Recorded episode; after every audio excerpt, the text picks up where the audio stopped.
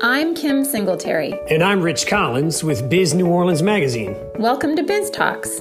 Each week, we reach beyond the pages of Biz New Orleans Magazine to bring you in depth conversations with members of the business community. From the names everyone knows to the ones destined to make their mark, we'll dive into the top issues, best practices, successes, and failures of every industry that calls Southeast Louisiana home.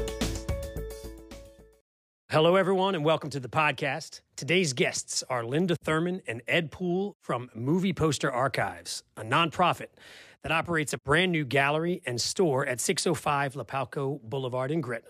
Linda is an author, speaker, and former Hollywood executive. Ed and his wife Susan are archivists and researchers who have written more than 20 books on film history. This new venture features an exhibition space, research center, gift shop, and screening room. Today, we'll talk about the importance of movie posters and other accessories and how this new gallery and store came to be. Linda and Ed, welcome to the podcast. Thank you Thank so you much. much. I hope that was a good uh, summary of what we're about to talk about. I think we're done. That's it. We did it. Covered. So, uh, look, let me just start right off the bat, and, this, and I'm going to ask these questions. You, whoever wants to answer can answer. But why are movie posters important, uh, and why are they in danger? Want me to answer that? Oh, you oh, know it. Gee, do you have a do you have a couple of hours? well, well, first, movie posters were issued with the films. So when you're dealing with American films, and it's been proven over and over and debated and so forth, the value of the films, which shows what it was like during different periods, how culture was. The films are studied all over the place. Well, now AFI is declaring 90% of all silent films are gone. Uh, 50% of all films, U.S. films made in the U.S. before 1951, are lost forever. And now a lot more. Then, when the films are gone, the next thing is the legal documents that were issued with the films, which are the movie posters.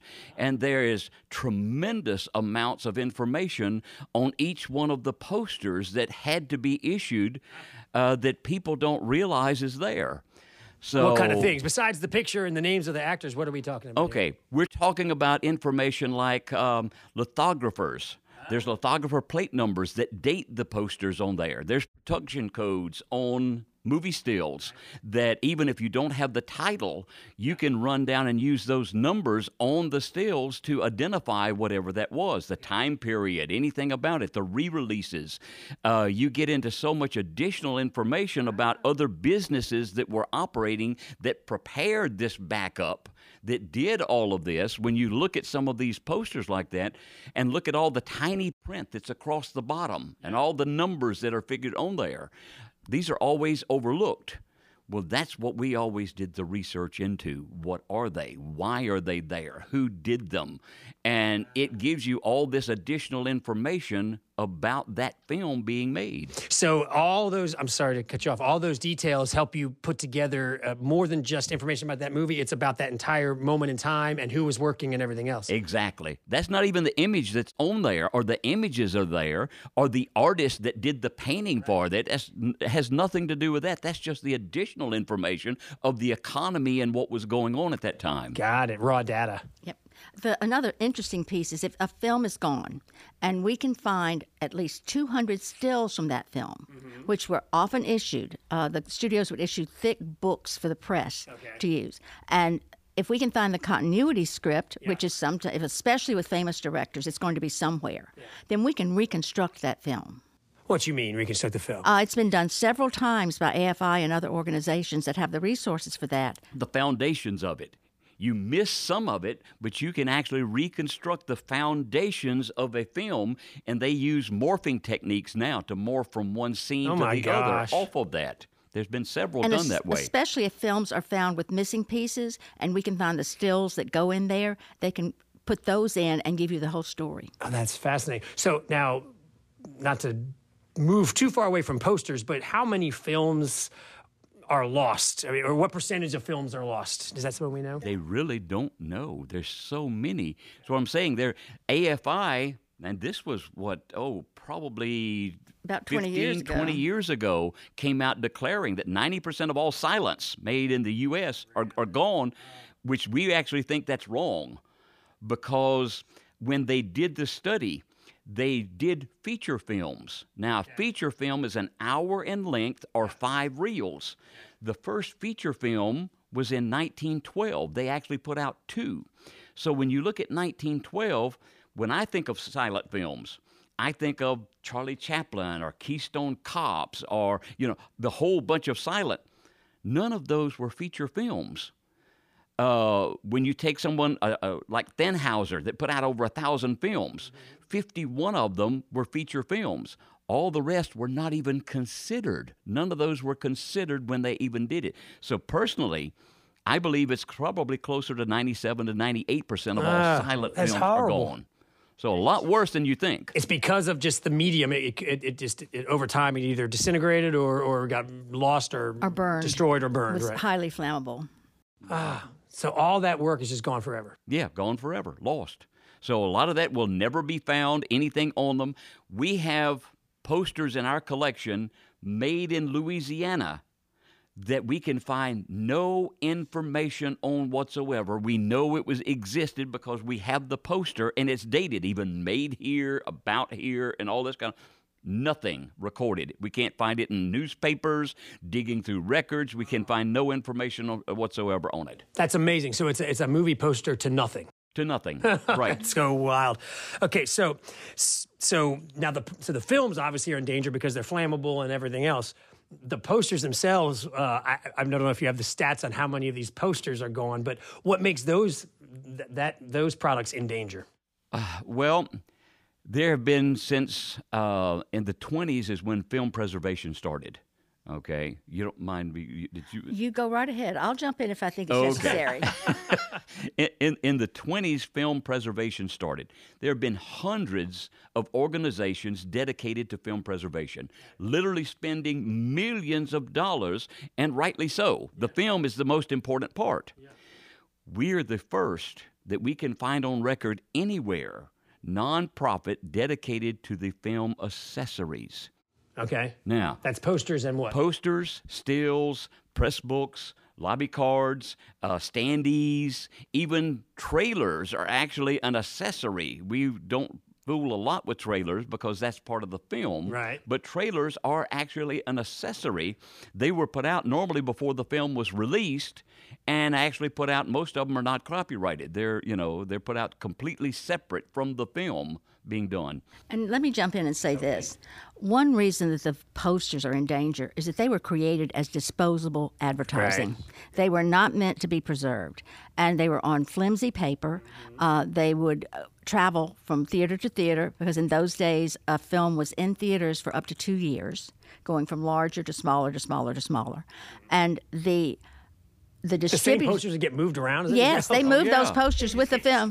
They With the just film. oh, and some of them that we get show that they look like they've been uh, through the run mill. over tire tracks. Oh, absolutely. And then there have been several purges of movie posters.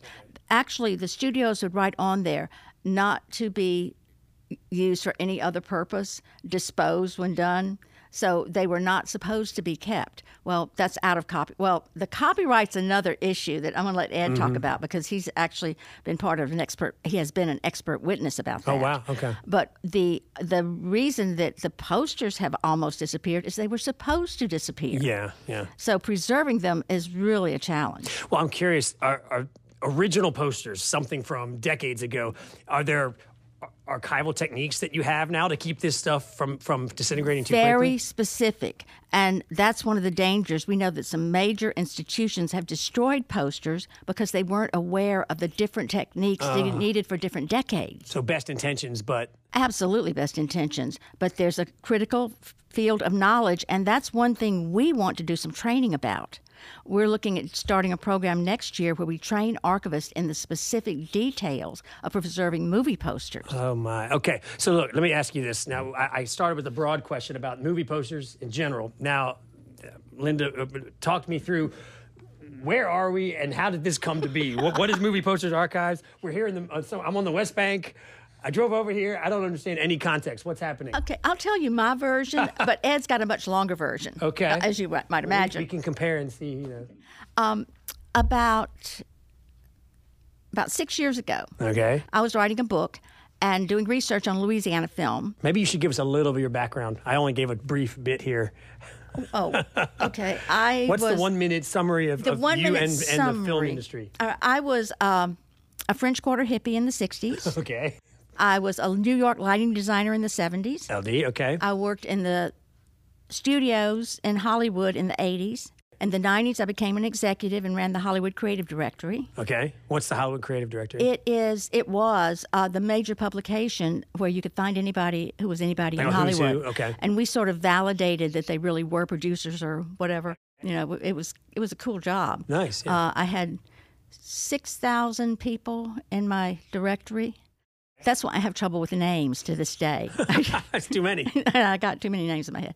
And then um, when the film industry started happening in Louisiana in the early 2000s, I came back and wrote a study on the status of the industry in Louisiana. Okay. Where I interviewed people from LA and Louisiana to compare the attitudes, which was very interesting.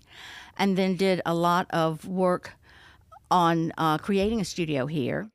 And, and then in the, when I retired, I found that Ed's book when I was Ed and Sue's book when I was doing my research for my book, and just yeah, how long ago was that? six years. Oh, so six years ago. You guys didn't know each other before that. No. Got it?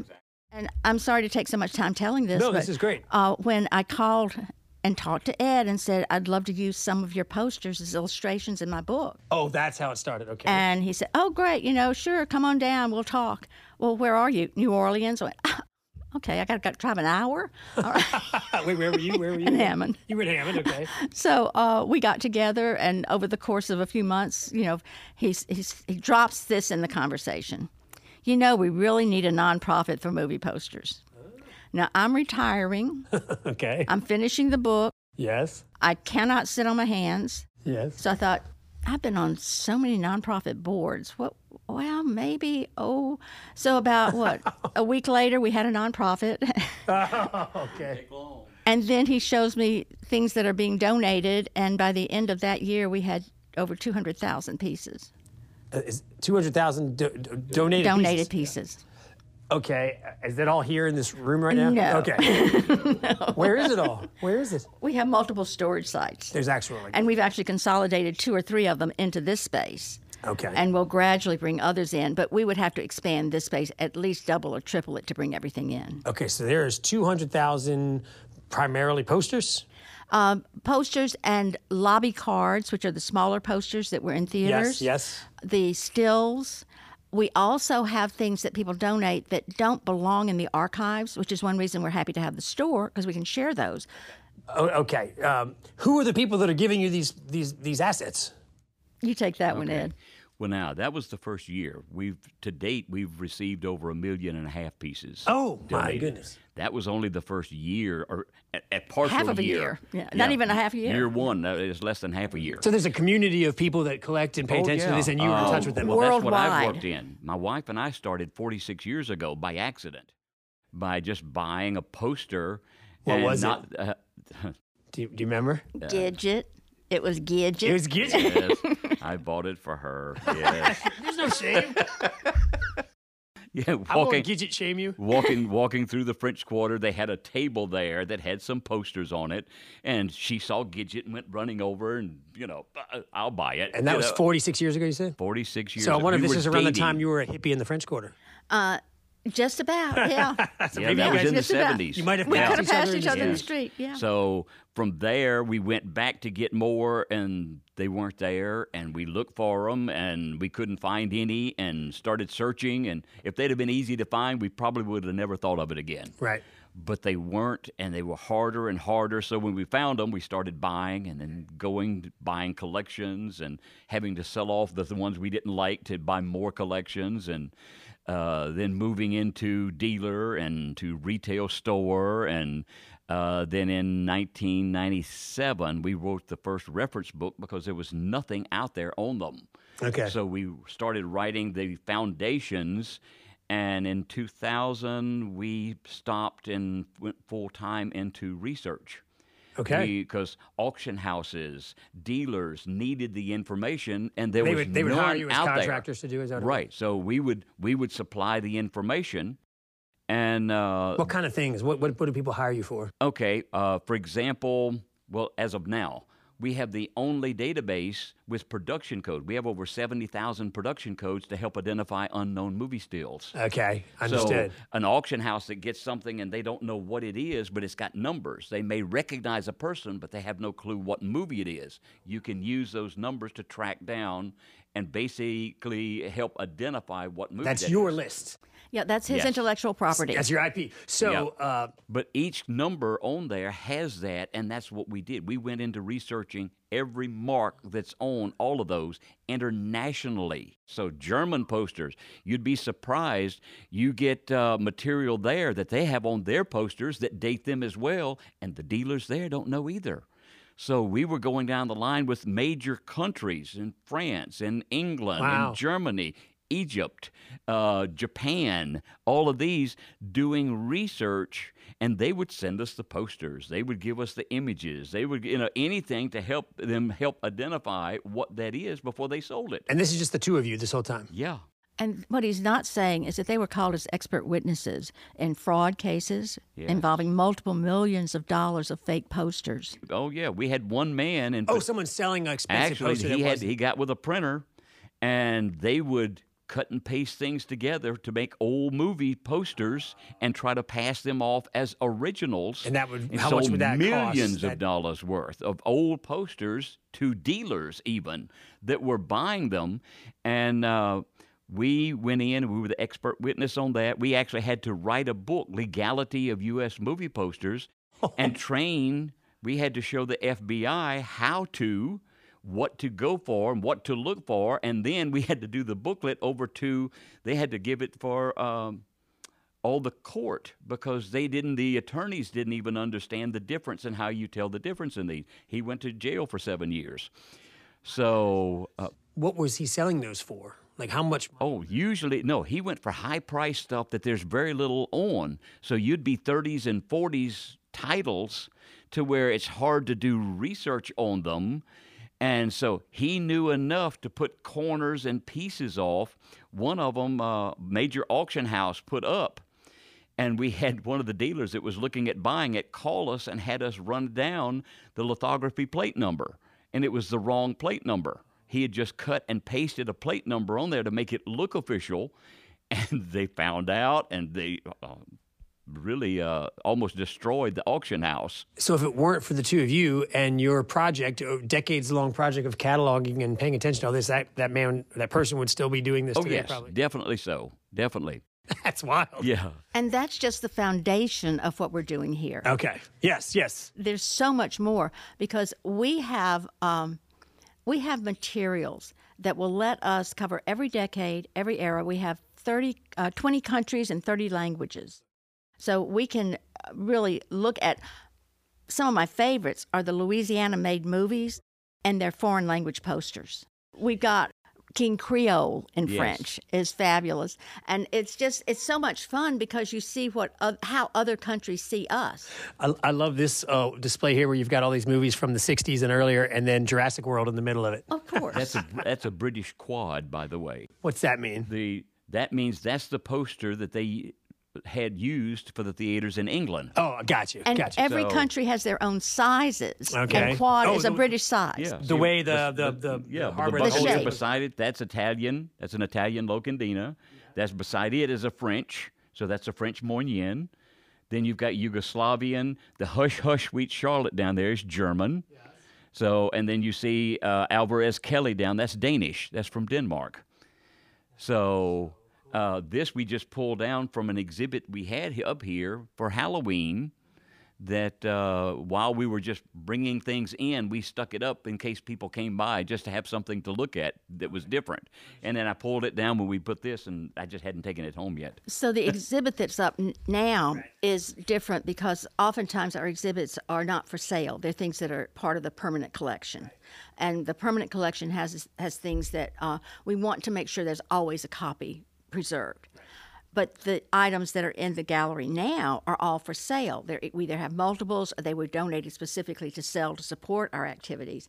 And it's a different opportunity for people. We've always got things for sale in there because we have the fabulous celebrity photos. We have books of major themes like Casablanca or Star Trek or uh, Charlton Heston or somebody yeah. else. You know, it's always something. Okay, so talk to me about this space specifically because you just had a grand opening event, right? Yes. Uh, the, the Parish president was here. Is that right? Oh, that was fun. So here you are. You've got your project six years running. You've got a million and a half um, pieces of archival material. Why do you have a, a, a forward-facing public space here? What, what, how do people come use this space? I'll take this one because Ed would still be in his uh, little office at home researching if he had his way. That's the truth. what? It was an evolution. We started by just trying to get our our arms around the collection, which very quickly grew to 400,000, 500,000 pieces, and we were turning them down because we didn't have room to take them. So when one of our donors, a major donor who is um, Morris Everett Jr., okay. said, If you would like to have your own space, I'll help you do it. And we went, Really? Okay, we'll start looking. And we thought warehouse initially. And then actually, we talked with uh, the people at Jedco right. who recommended a retail space with the storage facility. Interesting. So Jedco was the one who first brought the Jedco brought it up. What's what started was just a conversation with Kate, the director, and uh, some of her staff, and telling them what we needed. And anything that I mentioned, they said, "Okay, well, this is what you can do there." It was like they had a, a, body of knowledge that was amazing. And what really impressed me was by the time I got home, I had emails with introductions to everyone they had talked ah, about. Great. That's the step that made a difference. Right. You know, and it continues as Kate introduced us to you immediately after the grand opening. So this is they, they do it. They don't just talk about it. And I've worked with a lot of economic development people, and I've even taken economic development groups to California. And this has been the most effective that I've ever worked with. That's awesome. This is not your traditional store. No. So the business plan is going to be different than, say, if you're uh, you know, a drugstore or something. We went around looking for just a warehouse. All we were going to do was we needed to consolidate because we had storage room, all these storage rooms. We still have one 25 by 25 that's got like 15 pallets full in it. Okay. So we wanted a warehouse to be able to just continue that direction we searched, we went all over the place, we went around, and nothing in the price range that we could handle. It was all, we were even, we kept being told, well, you're looking what everybody else is looking for. We've got smaller, we've got larger. We said, oh, we can't afford the huge yet. You know, we've got to sort of step up. And we told that to Jedco. And Jedco's the one who said, go talk to this mall right over here and say you may yeah you may want to look at doing that but if you do you might want to put something retail. It never had even dawned on us to look at that direction until we couldn't find what we needed in all honesty. And really it was a it was a step beyond what we expected but uh, andrea husman from corporate realty was our broker. And then the the manager here is terry nunez the, the center manager, and they were fantastic. I mean, they got us a lease that we could live with, uh, one that we think we can manage, and the store, the space itself was raw. It was very raw. It hadn't been used for several years, and so we had to make some decisions about what we wanted to do. And boy, we had design meetings that I don't know if anybody else would call them a design meeting, but that's what I would call them. You know, how we're going to do this. And so the, the decision to put the that part about a third of the space for the store because we have merchandise that has been donated that we cannot use in the archives. You know, it may be multiple copies of things, or it may be inappropriate for the archives, like the celebrity photos or the TV stuff. Some fabulous TV things on Batman and uh, the series from the 50s and 60s. So that's all stuff that we don't want to keep in storage and sharing with the public is the best way to go. So the prices that we put on that merchandise, remember it's donated. So our costs are maintaining the store and pres- and our projects for preservation.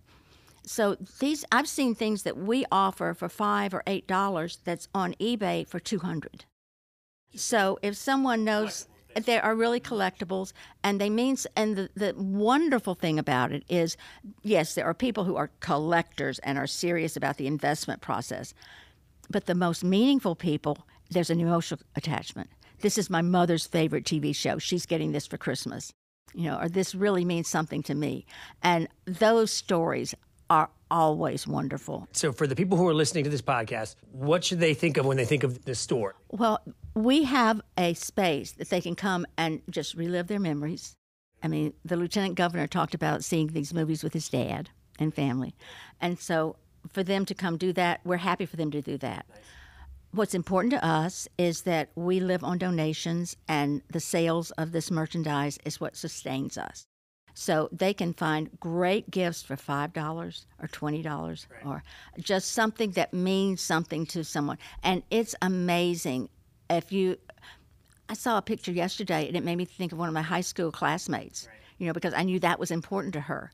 So there's always some connection. You can have an emotional, rewarding experience while you're shopping. Another question is why is this idea, uh, an archive of, of movie posters, not a giant multi-million dollar building in New York or Los Angeles. It seems like this would be something on a grand scale.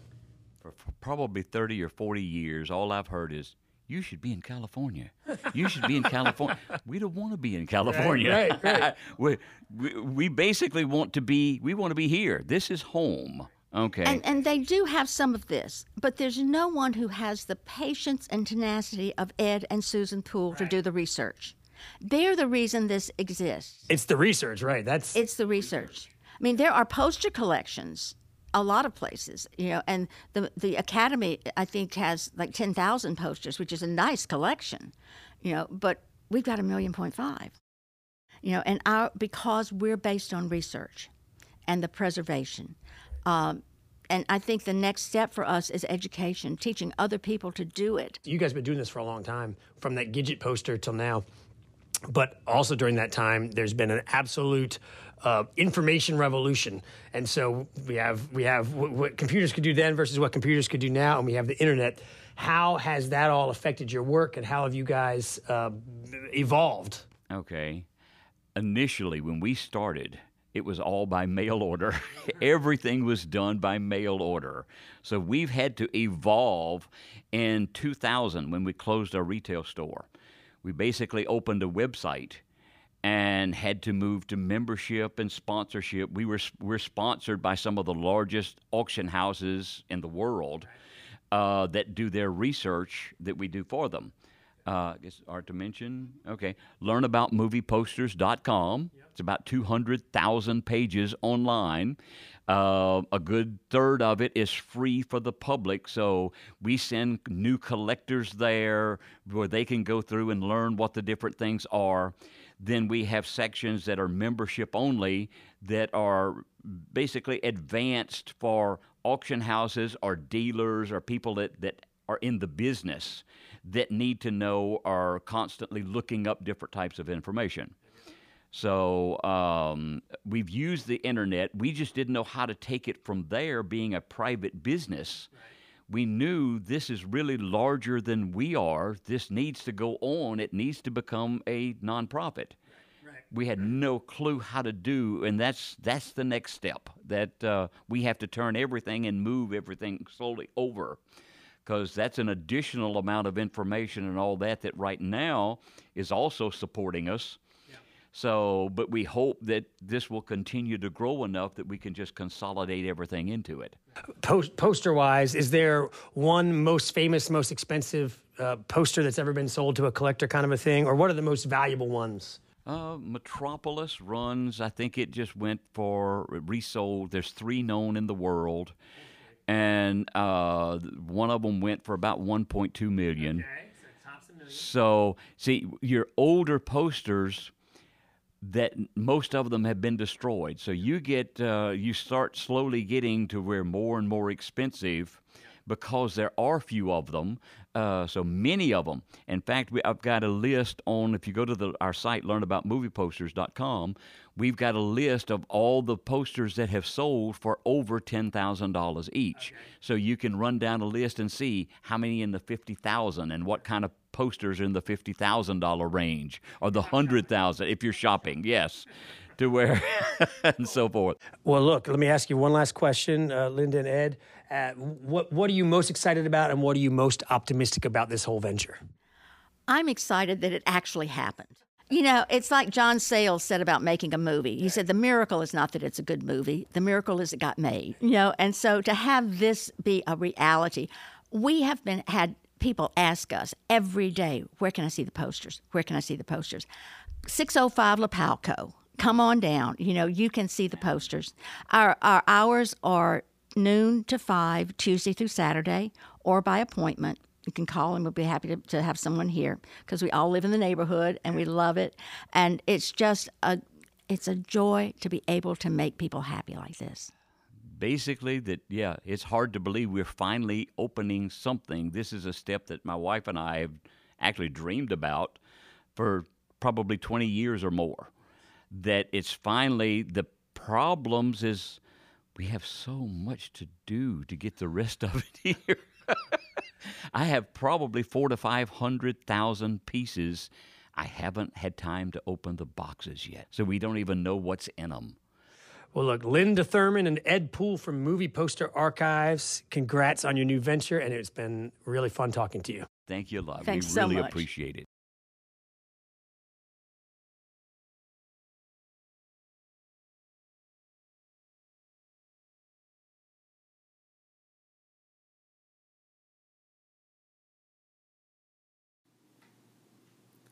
Thanks for listening to another episode of Biz Talks. If you like what you hear each week, don't forget to rate us and leave a comment wherever you listen to your podcasts. And follow us on social media at Biz New Orleans. For more information or to contact us, please visit bizneworleans.com slash biztalks.